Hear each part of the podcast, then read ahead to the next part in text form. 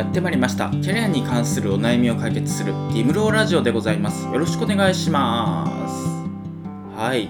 ギムローラジオは大手人材会社を辞めてフリーランスとして活動している私ギムローがキャリアに関するお悩みを解決する番組となっております。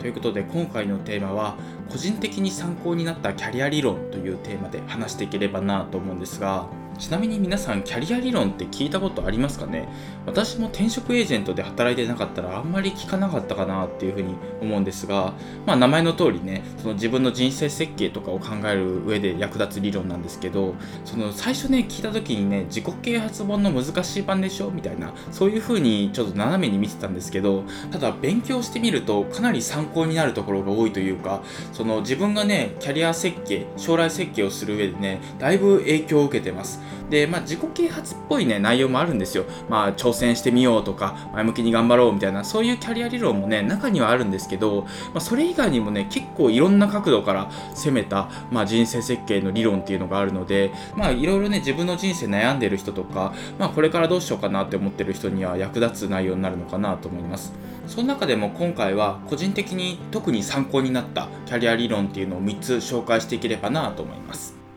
それではまず1つ目から話していければなと思うんですが1つ目が計画的偶発性理論っていうものです。で名前だけ聞くとねこれ結構難しそうに聞こえるんですけど実際はねそんな難しい内容ではなくって、まあ、かなり砕けて説明すると思った通り人生は進まないよねっていうそういうことを言ってるんですよ。まあ正確に説明すると個人のキャリアの8割は予想しない偶発的なことによって決定されるっていうそういう説明なんですけど、まあ、具体的に説明すると、まあ、将来の夢って子供の頃からどれくらい変わってますかっていうそういう話なんですけど例えばね私の場合だとまあ保育園の時はねケーキ屋さんになりたくって小学校の時はねホテルの社長さんになりたくってで中学校ぐらいからね将来どうしようかなみたいなそういうのをねいろいろ考えていろいろ変わってで人材会社入ってで今はフリーランスで働いてるっていうそういう人生なんですけどもう何でしょう自分のキャリアとか将来の夢っていうのはねポンポン変わってるんですよ。でこれはね個人の成長自分の成長もありますし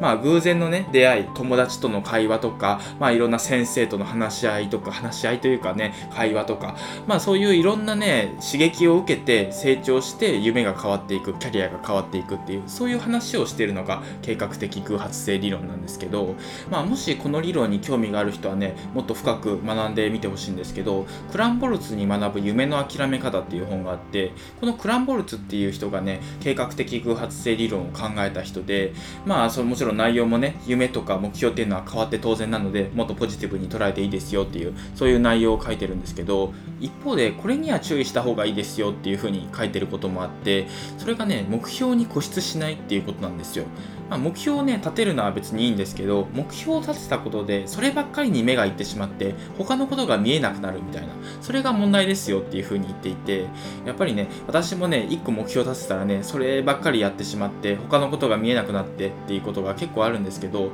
結構ねそのいろいろ視野を広げてみていたらチャンスって転がってますよっていうことを書いてあってなので目標を立てると同時に他のことにもちゃんと好奇心を持ってしっかり行動するっていうそういうことが結果的にね自分分のキャリアをよく進めますよっていうことを書いているのでもしね興味がある人は計画的偶発性理論もうちょっと掘り下げて勉強してみてください。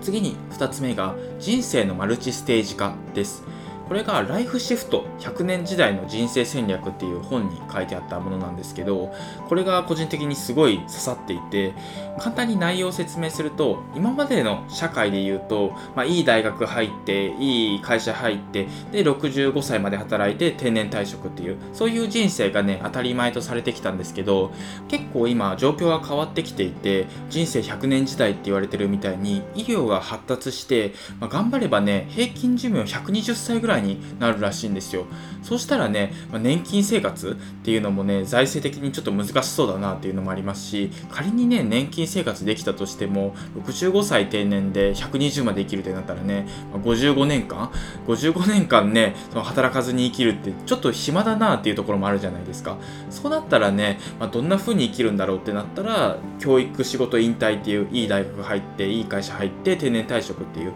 そういう流れがね、まあ、ちょっと公開するのかななっていうそういう話をしてるのが人生のマルチステージ化っていうものになります。でこの「ライフシフト」っていう本の中ではその今までのねステージ、まあ、教育仕事引退っていうこのステージ以外にも3つぐらいね新しいステージが生まれるんじゃないかっていうふうに言っていてで1つ目がねエクスプローラーっていうものなんですけど、まあ、自分探しのステージなんですけど、まあ、これがねその今までだったら1個の会社に入ったらね65歳までね同じ会社で働くみたいなのが当たり前だったけれどもその AI の発達とかでねその仕事っていうのがなくなる可能性とかもあるとかあと65歳までこの仕事で本当にいいのかなとか思ったりもするっていう人が結構増えるんじゃないかと。そうなった時に、まあ、30歳ぐらいで会社を辞めてもう一回大学とか入り直したりとかスキルを勉強し直したりしてで、まあ、30代ぐらいから新しい仕事にもう一回挑戦するみたいな。そういうことをねする人が増えるんじゃないかみたいな。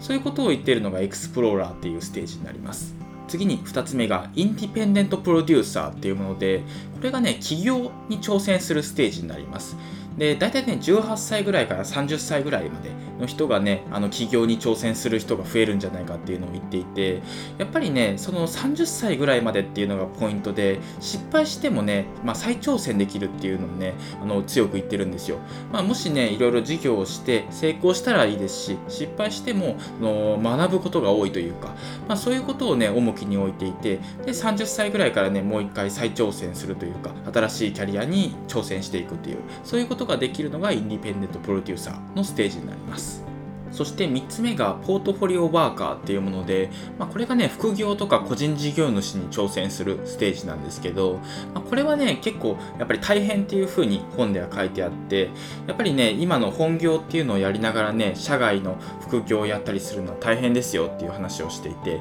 なのでね事前準備をちゃんとしたりとかまあ外のねネットワーク人のネットワークっていうのを作ってしっかり成功する基盤っていうのを作ってから挑戦するのがいいですよっていうのをこの本では書いています。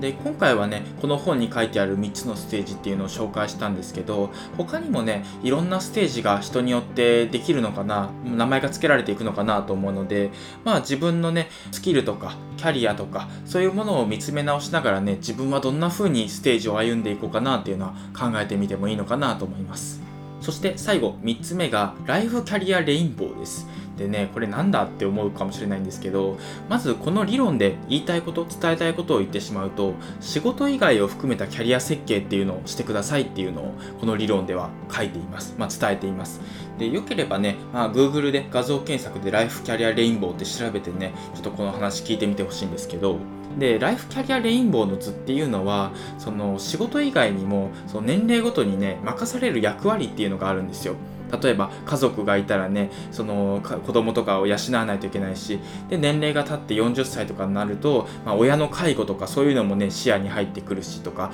それこそねプライベートの時間とかそういうのも大切にしないといけないしとかそういういろんなね角度から自分の役割とか自分のやりたいことっていうのを洗い出してみてでそれをどんな比重で全うできてる状態っていうのが自分の一番生き生き働けてる状態生きていけてる状態なのかなっていうのを考えてみてほしい。っていうのがライフキャリアレインボーの伝えたい内容になります。なのでもしこれから将来設計とかをする予定の人は自分の仕事のことだけではなくてプライベートもどうしようかなっていうのを考えながら将来設計っていうのはしてみてください。